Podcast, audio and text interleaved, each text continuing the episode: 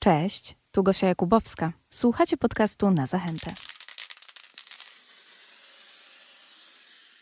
Zastanawiam się, kogo wczoraj było więcej na wernisażu twojej wystawy Brudnopis. Mhm. Przyjaciół, znajomych czy fanów? Pu, e, nie wiem, kurczę, nie zastanawiałem się. Na pewno było dużo moich e, znajomych i z Gdańska nawet przyjechali, tu miejscowych. Dużo było osób takich, których jakby nigdy nie widziałem. No odbiorców po prostu, którzy tam przyszli, pogadali, że fajne. Było też parę osób, którzy powiedzieli, że są fanami. No to dziwnie mi się tego słucha, ale nie wiem, nie wiem, kogo było więcej. A dlaczego się, się dziwnie słucha? Że myślisz, że nie umiemy przyjmować komplementów? Kurczę, słowo fan... y, Źle brzmi? Trochę tak. To znaczy mi się źle kojarzy, nie? Z jakimś fanem, nie wiem, Britney Spears na przykład, nie? Ale, ale nie no, w sumie w graffiti też, e, wiesz, są różne zajawki na różnych artystów, no i przy okazji też się stajesz na przykład jakimś fanem konkretnego charakteru graffiti albo nawet i twórcy. No może i tak, ale ja się tak jeszcze dziwnie czuję, że nie wiem, mogę mieć fana. To jest, y, no takie. Może się oswoisz z czasem, skoro masz już swoją wystawę nawet. Do tego też dojdziemy. Jest to sztuka na pewno, która łączy różne grupy społeczne. Zgadzasz się z tym? Mhm. No, mamy i hip-hop, i skate'ów, e, raperów. e, Nawet e, trochę bym zahaczyła o grupę punkową. Trochę tak. Wczoraj ktoś mi zadał pytanie, czy jestem punkiem, czy ta moja twórczość jest punkowa. Trochę tak. W zasadzie ten cały nurt, nazwę to wczesnego hip-hopu, czy skate'owski, to jest taki punkowy trochę styl życia, nie? Tylko z lat powiedzmy 90. i 2000. To, to był współczesny punk, tak mi się wydaje. Bo ten hip-hop, co jest teraz, to kurczę... No słyszałam, że nie jesteś fanem. Nie, ja się uważam trochę za wychowanego przez hip-hop i tak trochę mnie kształtował. Ale w sensie, jak- że molesta była słuchana. No tak, chociaż jak sobie teraz tego słucham, to za kurde niezły cringe'ol tak naprawdę. Ale jest ten sentyment. Zresztą nawet jak to te teksty były jak to przeanalizować, takie trochę głupkowate, nie? To i tak opowiadały o takim y, podwórkowym, ławkowym życiu, nie? A jak słyszę współczesny hip-hop, to aż y, się czasem wstyd mi przyznać przed kimś, że w ogóle y, słuchałem rapu, nie? Bo to, co teraz leci, to kurczę... A to jest ciekawe, bo ja na przykład bym powiedziała, że teksty, no załóżmy, nie wiem, molesty, jak już o tej grupie wspomniałam, no to są właśnie nawet ponadczasowe trochę. No tak, ale one są ponadczasowe dla nas, nie? Y, Powiedzmy dla ludzi z naszego pokolenia, bo my wiążemy z tym y, jakieś wspomnienia, ale jak przesłuchasz, to to są takie drewniane rymy, to jest wszystko takie...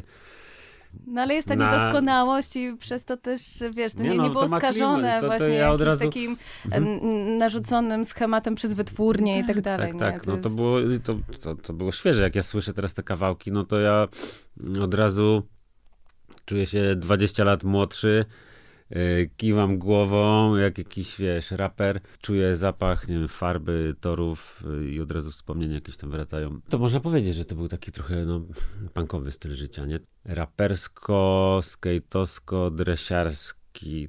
No tak, to, to, to było na pewno życie z pewnego rodzaju adrenaliną, to na pewno, ale także i pewnego rodzaju buntem. Tak, tylko jak tak se teraz analizuję, to w zasadzie to jest bunt, nie wiem, przeciwko komu, nie? Może przeciwko systemowi? Tak, y, no teraz jak zdefiniować y, system? No nie wiem, to, to był taki po prostu chyba bunt młodzieńczy, nie? Tak jak teraz się buntują i tam, nie wiem, chodzą w tych y, kominiarach te, te, te takie dzieciaki, nie? Ja nie wiem, o czym ty nawet mówisz. No są takie dresiko, dresiko hip-hopowcy, co chodzą w kominiarach. Maciek, przyjdzie i nam podpowie. Drillowcy. O, drillowcy, nie? Drillowcy. To też oni... realizatorowi. No, to też oni sobie myślą, że się tam buntują, że oni są wyjątkowi, nie? No to my też myśleliśmy, że jesteśmy wyjątkowi, że nikt nas nie kuma i sobie łazimy z piwkiem i to jest nasze wyrażanie jakiejś tam wolności, odrębności. Siedzimy, wiesz, po klatówach czy w piwnicach do rana, nie? No dobra, Krika, kiedy poczułeś, że to, co robisz, może być pewnego rodzaju nicią porozumienia między ludźmi? No, nie ma jakiegoś konkretnego momentu, ale... Na pewno były sytuacje. Na pewno były takie sytuacje, że wiesz, że spotykam jakichś właśnie dresików y, gdzieś na jakiejś dzielni i o, ty jesteś Krik, tam wiesz, spoko, nie? Tu spotykam właśnie jakichś skejcików czy raperów i też tam, wiesz, piątkę zbijam. Na portalu y, Nowy Idzie od Morza y, czytałam twój wywiad i tam wspomniałeś, że nawet za granicą zdarzały się takie sytuacje, gdzie widziałeś różne tagi ziomków, których znasz, których sam kojarzysz. No tak, tak. No, w zasadzie na tym polega graffiti, na, na zostawianiu śladu po sobie. Jak ktoś czasem próbuje, myśli, że obrazi graficiarza i, i gdzieś w komentarzu napisze o, bo graficiarze to nie są artyści, tylko takie psy, co oznaczają teren.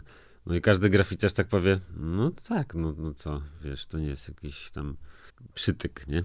Jadę na drugi koniec Europy i spotykam taga mojego tam ziomka, to właśnie o to chodzi w graffiti, nie? Że siedzę sobie w jakichś krzakach, czaję się gdzieś na jakiś pociąg czy coś i patrzę gdzieś jakiś podpisik mojego znajomego, czyli wiem, że jeszcze najlepiej z, dat z datą na przykład, nie? I widzę, że ty, on tu musiał być na przykład niedawno, nie?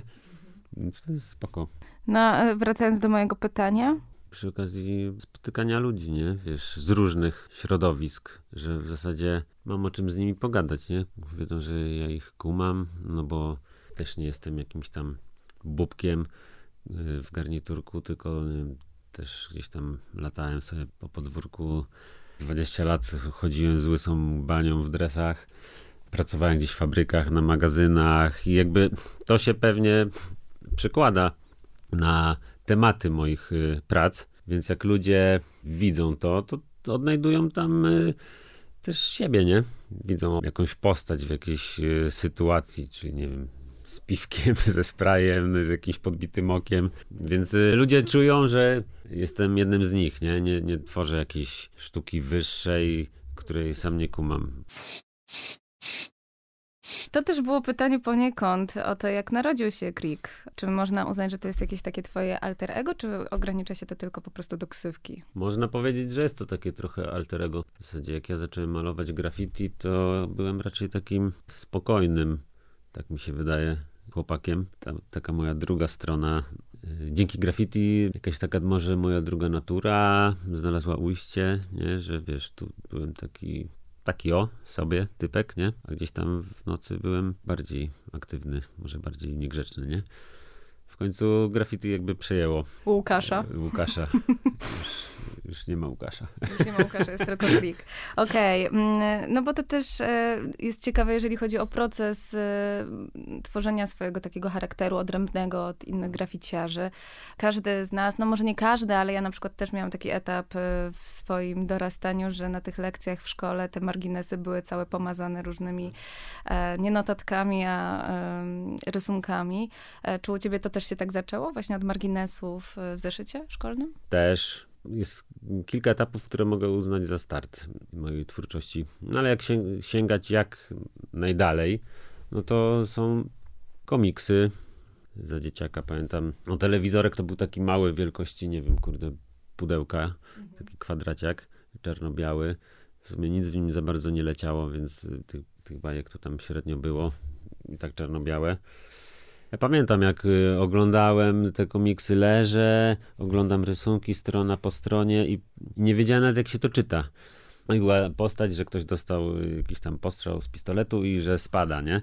I jest takie, a, że leci, nie? I ja tak pamiętam, leżę, i czytam. I, I, nie wiem, jak to czytać. Takie a, a, a. I se w głowie czytam a, a, a, a. Więc y, oglądałem te komiksy. Nie, nie, nie wykumałem o co chodzi w ich czytaniu. Ale jak już może ciutkę zrozumiałem, jak się je ogląda, to sam próbowałem rysować swoje komiksy. Jak tak sobie kiedyś przeanalizowałem, to chyba w 88 narysowałem taki swój pierwszy komiksik o podróży do moich dziadków. Moi dziadkowie mieszkali na wsi w Lubelskiem i, i do tej pory moi rodzice, zawsze moja rodzina jak mnie widzi, to mi taką beczkę trochę za nie kręcą, bo jedna z klatek tego komiksu, bo jak sobie tam idziemy i gdzieś tam za drzewkami jest tam jakiś dymek, nie? Któraś z postaci mówi, yy, że tam, o, że już jesteśmy blisko, czy coś takiego jest o, dym, to dym od babci, nie? I to jeszcze napisałem jakby bez spacji i do tej pory mówią o dym, to dym, nie? No i później jeszcze narysowałem dwa takie krótkie komiksiki o tytule Niesforny Łukasz. I pamiętam, że to niby byłem ja i tak sobie wyobrażałem, że jestem takim trochę karateką i miałem taką przepaskę i sterczące włosy trochę jak Rambo. Jeden to pamiętam był na, na tasiemkę taką y, związywany. Ten moment mógł być takim pierwszym, nie? Że kiedyś se rysowałem jakieś tam ludki kulfoniaste i chyba od początku bardziej mi się podobała ta estetyka, nie jakaś tam poważna, jeśli chodzi o formę, tylko takie właśnie tytusowo, romkowo-atomkowe, gajko i kokoszowe takie style, nie? No hale, nie? Wielkie dłonie. Jak bardzo sięgać jak najdalej wstecz, to chyba to mógł być taki e, początek. Później miałem taki okres, że jakby zapomniałem o tym wszystkim. W pewnym momencie stwierdziłem, że jestem, pewnie mając tam, nie wiem, 13 lat, że o, jestem taki dorosły, to to za Y, dziadostwo i tego nie mogę sobie podarować y, do tej pory, że całą moją siatkę tych wszystkich komiksów, w tym te moje, które narysowałem, oddałem jakiemuś dzieciakowi, nie? Że sobie pomyślałem, pamiętam jak, jak mu to dawałem, że o, jemu się przyda, on jest jeszcze mały i niech ma te komiksy, ale i tam wcisnąłem te moje też, nie? Niech one tam będą wiesz, tak nadaje mi taką samą rangę jak tych Kajko i Kokoszów i że je tam ma, nie? No później go gdzieś tam spotkałem, tam x lat później, on w ogóle tego nie pamiętał, więc przepadły. Nie wiem, co ja robiłem przez parę lat, byłem po prostu, ja to zawsze mówię, że byłem bytem, nie? I w wieku dopiero chyba 17 czy 16 lat na jakiś wyjazdu na domek z kolegami z klasy zacząłem słuchać jakichś kaset, które ze sobą mieli. To były takie raperskie tam Gryf Digas, Onyx, takie te i się mega w to wkręciłem w słuchawkach, nie, i tam 10 razy tą samą kasetę słuchałem. No i jakoś tak mi wróciła zajawka, od razu się to wszystko połączyło, bo w tamtych czasach i, i rap, to od razu każdy jak słuchał rapu, to malował, każdy miał swojego taga, wszędzie, no wszyscy co słuchali rapu, to gdzieś tam mieli swojego taga, nie? Więc ja też zacząłem sobie coś rysować. Szybko mi wróciło to, że nie tylko te literki się pojawiają, ale też jakieś moje postaci. No i tak zacząłem, wiesz, to, to może być tym etapem, nie? Mhm, Jeśli chodzi o graffiti. No i co? Poszedłem gdzieś tam z kolegą, zrobiłem pierwszego wrzuta. Poszło, nie? Już od razu wtedy wiedziałem, że to jest to, nie? To będę robić do końca życia. Już od razu przestałem, y, przestałem się uczyć, nie? Nie chciało mi się chodzić do... do no, szkoły, chodziłem do tej szkoły, ale już olałem w ogóle naukę. To było dla mnie najważniejsze. Siedziałem od rana do nocy, y, po nocach, rysowałem i i właśnie wtedy z molestą na słuchawkach, je, bunt, rysujemy. E, no a taka najbardziej absurdalna sytuacja, która przydarzyła ci się później na drodze, kiedy rysowałeś graffiti? Absurdalna? O kurde, pewnie było ich od groma, nie? Ale no, są różne, mogą być bardziej hardkorowe. No to taka najbardziej hardkorowa. Takie, no nie wiem, no przebita stopa, gdzieś jak uciekaliśmy w Berlinie pociągi malowaliśmy tam z paręnaście lat temu. Policja nas, y, jakaś obława była, uciekliśmy przez taki płot, były mega wielkie kolce i moja nóżka to jak w masełko ten kolec wlazł. Uciekaliśmy później gdzieś między samochodami. Czułem jak mi chlupie w tym, w bucie, nie? Jeszcze mnie to w ogóle nie bolało, więc y, jak już nam się udało z tego całego terenu zwiać, to pierwsze co zrobiłem, znalazłem stację benzynową, kupiłem butelkę wina i od razu na hejnał to wypiłem, żeby, yy, żeby wiesz, yy, znieczulić. żeby się znieczulić. Nielegalne jeszcze przygody, no było tych ucieczek gdzieś tam, chowanie się w lisiej norze, gdzie tu obok ciebie dosłownie dwa metry dalej już chodzili cię, szukali z latarkami, nie? Na pewno też było śmiesznych. No tego, tego było tyle, że gdzie trzeba by siąść na spokojnie i, i sobie to przeanalizować i spisać, nie? Żeby nie, spisać nie i zrobić kolejną wystawę, być może w Zachęcie. No, tematów jest dużo, nie? No, to na pewno. Ale to też właśnie... Teraz już, y, że tak powiem, spokojniejsze życie prowadzę, więc y, jakichś mega przygód y, nie mam mi się wydaje. Myślę, że są mega przygody, ale już trochę o innym charakterze. Może i tak. No właśnie, myślisz, że w takim razie graffiti powinno być legalne, żeby nie czuć tej, tej takiej napinki z policją i nie ukrywać się? Chociaż pytanie, czy to dzisiaj jeszcze nam jest potrzebne? Tutaj nawiązuję trochę do tego, jak jest budowane dzisiaj miasto i e, mniejsze nawet aglomeracje, e, gdzie ta przestrzeń jakoś nawet nam nie do końca pozwala na, na tą wolność street artową. Ja przynajmniej tego doświadczam nawet y, mieszkając w bloku, gdzie, nowym bloku, gdzie administracja, y, kiedy chcemy nawet sobie y, odgrodzić część balkonu, musimy mieć na to zgodę. Nie ma, ja nie ma fanem, czegoś takiego, ja nie? Jestem fanem trochę takiego syfiastego, cygańskiego, że tak powiem, mm, wyglądu miast, nie? Że jak masz właśnie, to, to jest dla mnie absurd, że no może jako całość, o jaki ładny, estetyczny blok, nie? Ale mi się bardziej podobają takie, wiesz, tu ktoś chce na balkonie mieszkamiki namalował, tu jakieś dziwna dobudówka. Wtedy to jest dla mnie ciekawe, nie? Tak jak mój y, kolega, y, z którym prowadzę galerię, Filip y, Kozarski, nazywa to obrzeża architektury, jeśli mam nadzieję, że nie pomyliłem tego, ale właśnie takie jakieś samowolki budowlane, no mi się to podoba. A wracając do tego, czy powinny być legalne miejsca, ja uważam, że tak. Właśnie na przykładzie Gdańska, gdzie do tej pory nie było żadnych legalnych miejsc, takich oficjalnych, to stworzyliśmy takie miejsce dla graficiarzy na Gdańskiej Stoczni. Y, I ostatnio z miastem zalegalizowaliśmy jakieś tam filary, nie? żeby ludzie mogli sobie pomalować, czy tam malować, kiedy będą chcieli. No, z tego co wiem, no tu w Warszawie jest 40 ileś takich miejscówek, gdzie każdy może sobie malować. To jest fajne, bo w zasadzie, wiesz, y, temat street art, graffiti to jest y, bardzo szerokie i ciężko odpowiadać właśnie na takie pytania. Czy powinny być legale, czy to wandalizm, czy sztuka? To jest, to jest takie szerokie pojęcie, że są ludzie, którzy jakby robią te graffiti i tak dalej, ale im bardziej zależy na tym, żeby zrobić ładny, doczesany obrazek, mogą siedzieć dwa dni na tym, więc oni potrzebują takich miejsc jak te legalne.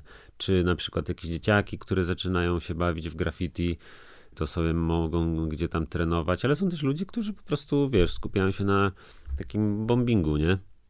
Dla nich ta część jest y, ciekawsza. Dla samego miasta uważam, że powinny być e, legale. To jest w interesie miasta, nie? Jak miasto ch chciałoby mieć teoretycznie mniej jakichś wrzutów, no to niech takich na mieście, no to powinno dawać jak najwięcej legali z tego względu, że osoby, które chcą się artystycznie wyżyć, niekoniecznie, nie wiem, adrenalina czy jakiś hardcore, to nie mają gdzie, więc siłą rzeczy muszą robić to na nielegalu. A jak mają swoje tam murki i tak dalej, mm, no to idą sobie w te spokojne miejsca, wiesz, tylko, że no nie zawsze działa, bo to jest też kwestia personalna, nie? I podejścia do tej, do tej y, sztuki i tworzenia właśnie różnych tagów w różnych miejscach. No bo widzisz, mówisz, że mamy 40 miejsc w Warszawie, a ja takie tak, znajdą się mury, e, które będą osprojowane, więc tak na dobrą sprawę chyba... Słuchaj, nie, nie da się tego jakby wytępić i ja w zasadzie nie myślałbym o tym, nawet by mi to przez głowę nie przyszło, że mógłbym proponować, czy nie wiem, że dla mnie, wiesz, no jestem, byłem graficiarzem, mi się podoba to, wiem, że wielu ludziom się nie podoba, jestem w stanie zrozumieć czemu, no ale no kurczę, no tak jest, no wszystkie najfajniejsze, że tak powiem, miasta europejskie, to są wysprejowane w graffiti, gdzie najfajniej się, nie wiem, bawić, przebywać, nie wiem, Berlin, Barcelona. Tam czujesz tą wolność, nie? Mhm. Wiadomo, każde miejsce ma swoje plusy i minusy. Miasto i graffiti to jakby to jest, jest nieodłączny elementy. Kwestia tylko taka, czy da się to jakoś... Nie, nie da się tego uregulować, no, wiesz. Też się z tym zgadzam, że, że to nie ma sensu. chciał, to sobie pomaluje i, tak. i tyle, nie? Uważam, że też przestrzeń mocno determinuje odbiór konkretnego graffiti. Inaczej będziemy patrzeć na obrazy na murze w dużym mieście, inaczej w małych miejscowościach, a jeszcze zupełnie inaczej widząc twoje rysunki w galerii sztuki. Tak, ale to, co jest w galerii, czy to, co jest na płótnach, to mm, ja nie nazwałbym już tego graffiti. Y, czy są, y, nie wiem, wystawy, teraz takie różne tam popularne wystawy graffiti, czy street artu, czy aukcje street artu. Y, myślę, że to jest błąd, jeśli chodzi o nazewnictwo, bo to, to nie jest wystawa graffiti, bo graffiti jest na ścianie, na zewnątrz. Co najwyżej jest to, są to wystawy malarstwa, które jest robione przez twórców, którzy też działają na ulicy, nie? Nie, to w Zachęcie to nie jest graffiti, to jest po prostu moje malarstwo, nie? Które dwutorowo idzie, że tak powiem. Malarstwo, ale też i rysunek, szkic. Tak, no, no mówię tak ogólnie, nie? No ale też e, jestem ciekawa, czy jak e, właśnie tworzysz, podchodzisz do tworzenia graffiti, jeszcze zanim przejdziemy do tego, co się dzieje w Zachęcie, bo to jest trochę odmienna sprawa, ale łączy je brudnopis, e, czyli sam tytuł, no, no to na pewno decydujesz się na pociągnięcie tej linii w konkretny sposób. Podchodząc do murka, już wiesz mniej więcej, co byś chciał, co byś chciał tam stworzyć. To wszystko zależy od miejsca i czasu. W większości, jak y, robię jakieś tam szybkie gdzieś tam obrazki, to, to nawet nie myślę o tym. To jest y, pełna automatyka, nie? Mhm. I tak działają mm, twórcy uliczni, że to nawet nie myślisz o tym, nie? To już masz w głowie no, no nawet na, na przykładzie tych moich postaci, to nie wiem, w głowie mam, że tak powiem, tyle puzli, które mogą się y, ułożyć w kształt tej mojej postaci, że wiesz, robię, zaczynam sobie od ucha i już dobra, taki kształt głowy sobie pójdzie, a teraz tam oko takie, a takie, wiesz, to się samo maluje, nie? Że nawet o tym nie myślę. Jak y, chcę zrobić coś takiego większego i bardziej skomplikowanego, to w zasadzie teraz w większości przypadków tak to działa, że też robię, że tak powiem, y, bez żadnego projektu. Też w temacie tych moich brudnopisów, to coraz wolniej je zapełniam. Wcześniej gdzieś tam szybciej mi to szło, bo z, z tym szkicownikiem gdzieś tam chodziłem, jeździłem i y, na przykład malowałem jakiś tam pustostan, no to sobie siadałem, otwierałem szkicownik, coś tam rysowałem i później na podstawie tego mm, rysunku malowałem.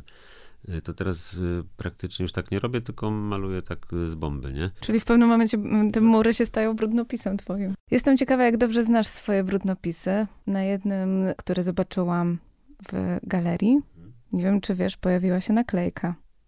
Mhm. Kosi szczur. Mhm. Podobno została doklejona przed nałożeniem gabloty. Tak, tak. E, no ja ją przykleiłem, na szczęście e, szczur zdążył e, dostarczyć mi tą naklejeczkę. Te szkicowniki, dlatego nie nazywam ich sketchbookami, bo wtedy byłyby tam tylko te moje szkice. Nie nazywam ich blackbookami, bo wtedy w większości byłyby tam jakieś moje dopracowane, czy tam kolegów produkcje, coś na zasadzie takiego pamiętnika, czy coś. Tylko nazywam je dirtbookami, czyli tak sobie wymyśliłem takie słowo. No można to nazwać brudnopis, y, gdzie i wpisują mi się znajomi, tu się ktoś mi wklei, tu ja coś narysuję. Przy okazji prezentowania ich chciałem też tam trochę pokazać, wiesz, gdzieś moich znajomych, nie? Że tu y, wkleiłem jakiegoś y, taga, tu coś. Jest, no to jest dla mnie ważne, żeby mm, jakby nie odrywać się od, od tych moich znajomych, że o teraz ja tu mam wystawę, nie?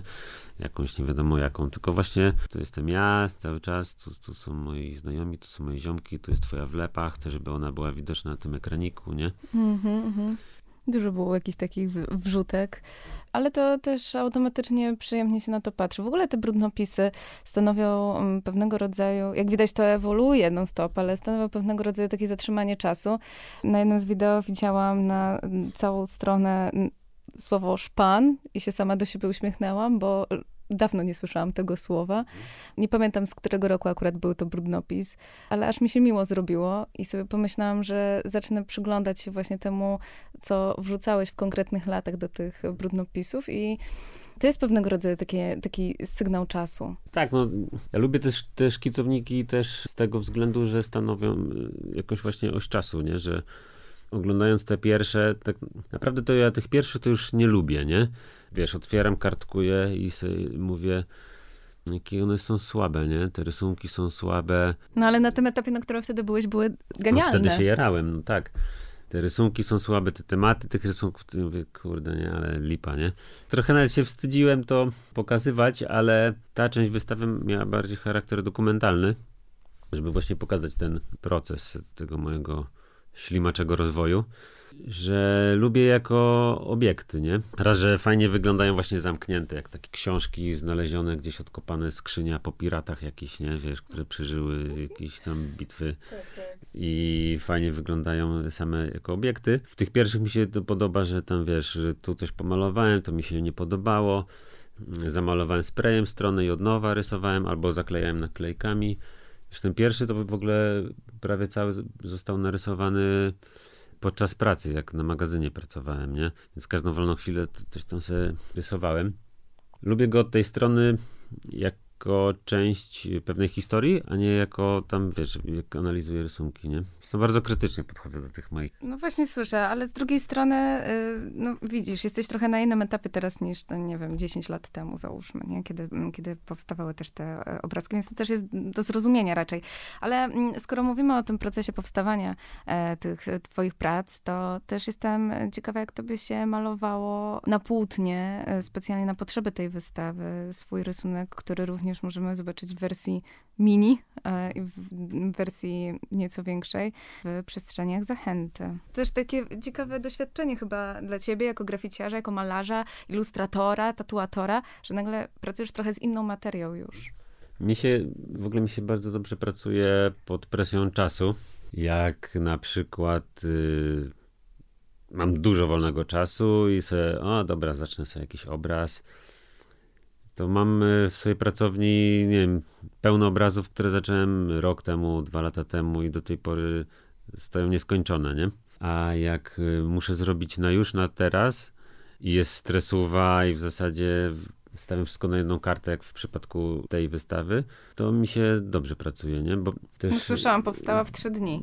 Yy, montaż przynajmniej. Montaż to chyba w jeden dzień w zasadzie powstał. Yy, te trzy duże obrazy powstały w trzy dni, w zasadzie w trzy noce, bo też nie chciałem się tam w dzień plątać, albo żeby mi się ktoś plątał.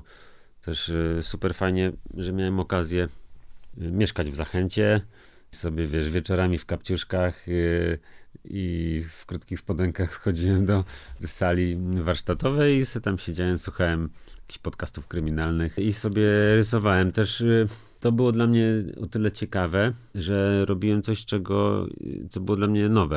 Mhm. Mianowicie sam temat tej wystawy jest ten dirtbookowy, szkicownikowy. Te prace chciałem, żeby były właśnie na podstawie moich y, rysunków. Y, I jak sobie wymyśliłem, że zrobię duże obrazy, tam trzymetrowe, metrowe, to pojawił się problem, jak w tym formacie zachować jakby stylistykę rysunku, żeby ta kreska była y, rysunkiem, a nie jakimś tam pociągnięciem pędzla. Długo się zastanawiałem, znalazłem takie kredki dla dzieci, takie wysuwane jak szminka i to, to był dobry pomysł, ale one z kolei były takie bardzo wodne, nie? że się mhm. bałem, że to będzie w ogóle takie tłuste i że to w ogóle nie, niemożliwe będzie do jakiegoś tam zabezpieczenia.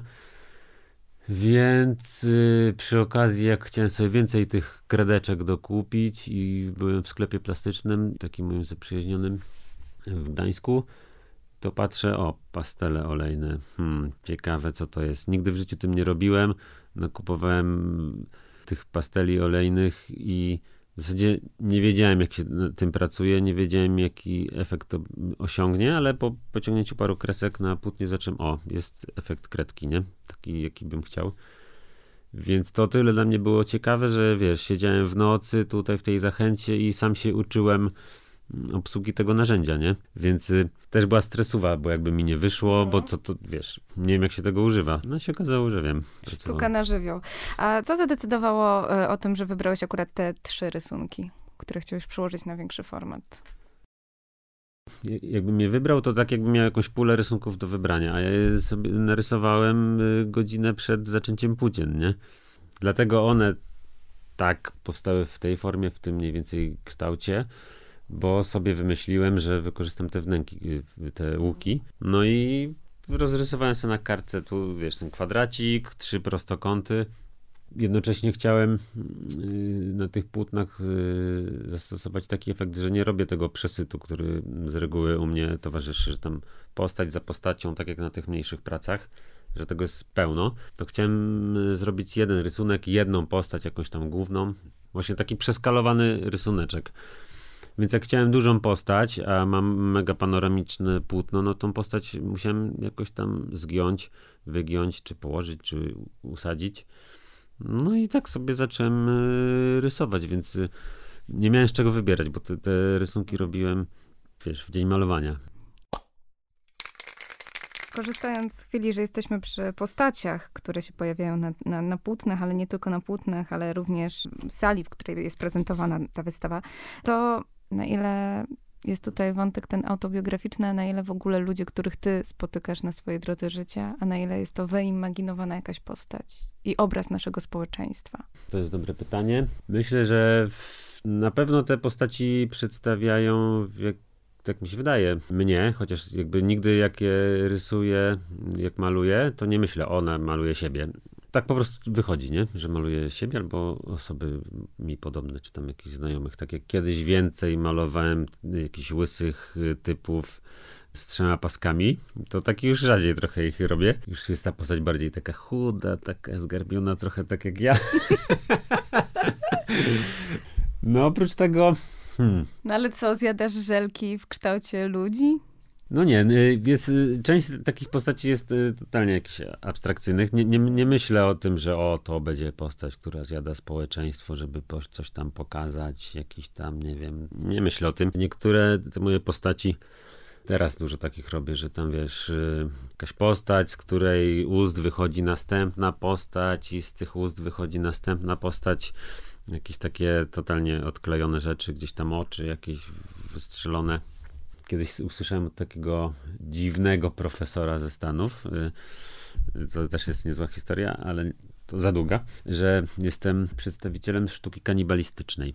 I tak się, nie chciałem wdawać w tą dyskusję, ale tak później analizowałem, może tak to uznał, bo widział te moje prace, że tam mhm. z gęby wychodzi następna gęba i tak dalej. Załóżmy, że część postaci to są mi podobne osoby, część postaci to są postaci z e, rodzaju sztuki kanibalistycznej, e, czymkolwiek to jest, a trzeci rodzaj postaci to, bo ja też jestem tatuażystą i dużo tatuuję, oczywiście w swoim stylu, ale mam tą przyjemność, że osoby, które tatuuję, to są z reguły też dosyć e, specyficzne osoby z różnymi dziwnymi pomysłami. E, e a propos?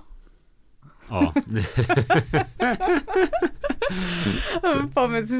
No. E, z różnymi dziwnymi pomysłami, że jak czasem przestałem robić projekty, tylko jak na przykład przychodzi do mnie klient, to sobie pijemy kawkę, Mówię, ja szybko rysuję, to wypijemy kawkę, będzie projekt zrobiony. I na przykład, no, chciałbym no nie chcę teraz wymyślać, bo mhm. pewnie byłby, nie byłby na tyle odklejony mój wymysł w stosunku do niektórych y, wymysłów oh, wow. moich y, klientów, mhm. więc ja tak tego kurde jeszcze nie da narysować, ale później siedzę i naprawdę powstają nieźle wykręcone obrazki, nie? I więc część z tych prac z kolei, ta trzecia część, to są y, jakby prace, które pokazują, co moi klienci mają w głowach też, nie? Dlatego z tego powodu się cieszę, że zacząłem też tatuować, bo wachlarz tych moich postaci się bardzo poszerzył, nie? Na przykład, nie wiem, nigdy nie narysowałbym takiego czegoś, nie? Pamiętam, kiedyś zrobiłem taki y, konkurs na darmowy tatuaż, kto zrobi, kto wyśle najbardziej pokręcony pomysł, to ma za darmo. I pamiętam, tatuaż robiłem to w dresach, ujeżdżający miecznika w stroju Pinokio. Więc tak, e, tego się nie da jakby, nie? Ale, ale, ale było na tyle dziwne, że ten... No tak, ja jeszcze tylko sprostuję, bo pokazałam na telefonie mm, kawałek e, właśnie tych obrazków. Domyślam się, że to był jeden właśnie z tych obrazków, e, pomysłów e, tatuatorskich. Mm, to akurat był mój pomysł. to słowo pomysł się pojawia. Podpowiedź na, w pierwszej gablocie po prawej stronie, jak się wejdzie do sali zachęty, w której prezentowane są właśnie prace no, Łukasza. Powoli kończymy. Interesuje mnie też ten proces na przestrzeni tych lat, że ograniczamy ograniczyłeś się ostatnio tylko do y, farby czarnej i białej. Skąd ta potrzeba? A no nie, no, a to może już jestem w tyle jakoś. Nie zakodowałam yy, zmianę w drugą stronę. Że czarna i biała, tak? Tak. To właśnie... Ale był taki moment. Tak, no ja jakby z tego byłem kojarzony, że, czarno-białe ludziki robiłem, nie? To też y, wynikało trochę z tego, raz, że to do mnie pasowało, w zasadzie kreska, kontur jest najważniejszy mojej twórczości, czy nawet y, w, w, samym graffiti, jakby najbardziej to mi się zawsze mm, podobały y, srebra, gdzie masz, wiesz, jeden kolor wypełnienia i jeden kolor na ramkę. Wtedy widzisz ten styl, nie, którego nie możesz tam gdzieś ukryć, albo y, pewnych niedoskonałości, wiesz, przy okazji jakichś tam ciapków różnych kolorków. To dlatego zawsze lubiłem czarno-białe prace, ale też z tego byłem kojarzony, bo dużo tych prac robiłem po prostu z tego względu, że tak było taniej, nie? Zamiast kupić 10 sprayów, to miałem wiaderko z białą e, farbą, którą rozwadniałem w nieskończoność, aż prawie już wodą malowałem. To był kolor na wypełnienie, a kontur to był sprayek, czy czasem e, nawet z pędzla, nie? jak nie było kasy. Tego dużo narobiłem. Tego czarno-białego robię jak najwięcej, nie? W sensie najwięcej, ale często właśnie a propos mojej twórczości używam też e, bardziej jakiś czerwony, niebieski, żółty, bo właśnie takich kolorów y, używam y, między innymi do mm, projektowania tych tatuaży, czy, czy tych moich szkicy, czyli to tam od najjaśniejszej kredeczki do później czerwona i, i granatowa, nie? I takie, takie właśnie chciałem pokazać na tej wystawie, że tam nie ma prac czarno-białych, tylko właśnie są te takie, głównym kolorem jest ten długopisowa niebieskość, mm -hmm, nie?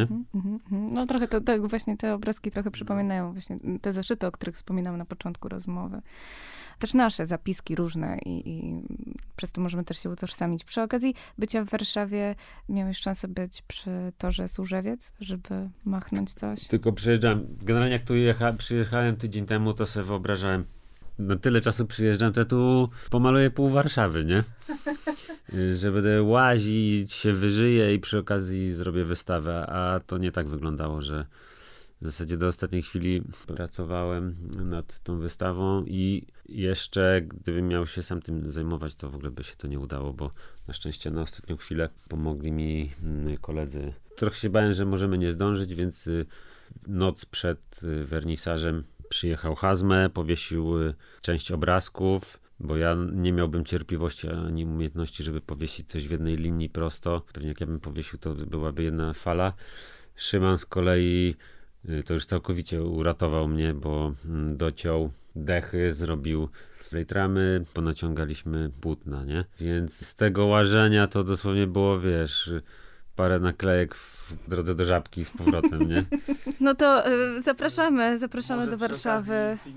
O, może. Trochę będzie więcej czasu. Tak. To y, ostatnie pytanie, które mm, na dzisiaj przygotowałam i kończymy nasze spotkanie. Mm, na jakim etapie twórczości jesteś? Ciężko powiedzieć nie analizuję, co robię, na, jak jestem, na jakim jestem etapie. Cieszę się, że miałem okazję mieć tą wystawę, bo ostatni rok był, ten rok był dosyć intensywny i ciężki, jeśli chodzi o realizację jakichś swoich planów, y, bo urodził nam się synek, więc przy tym jest trochę, trochę latania. Dzięki.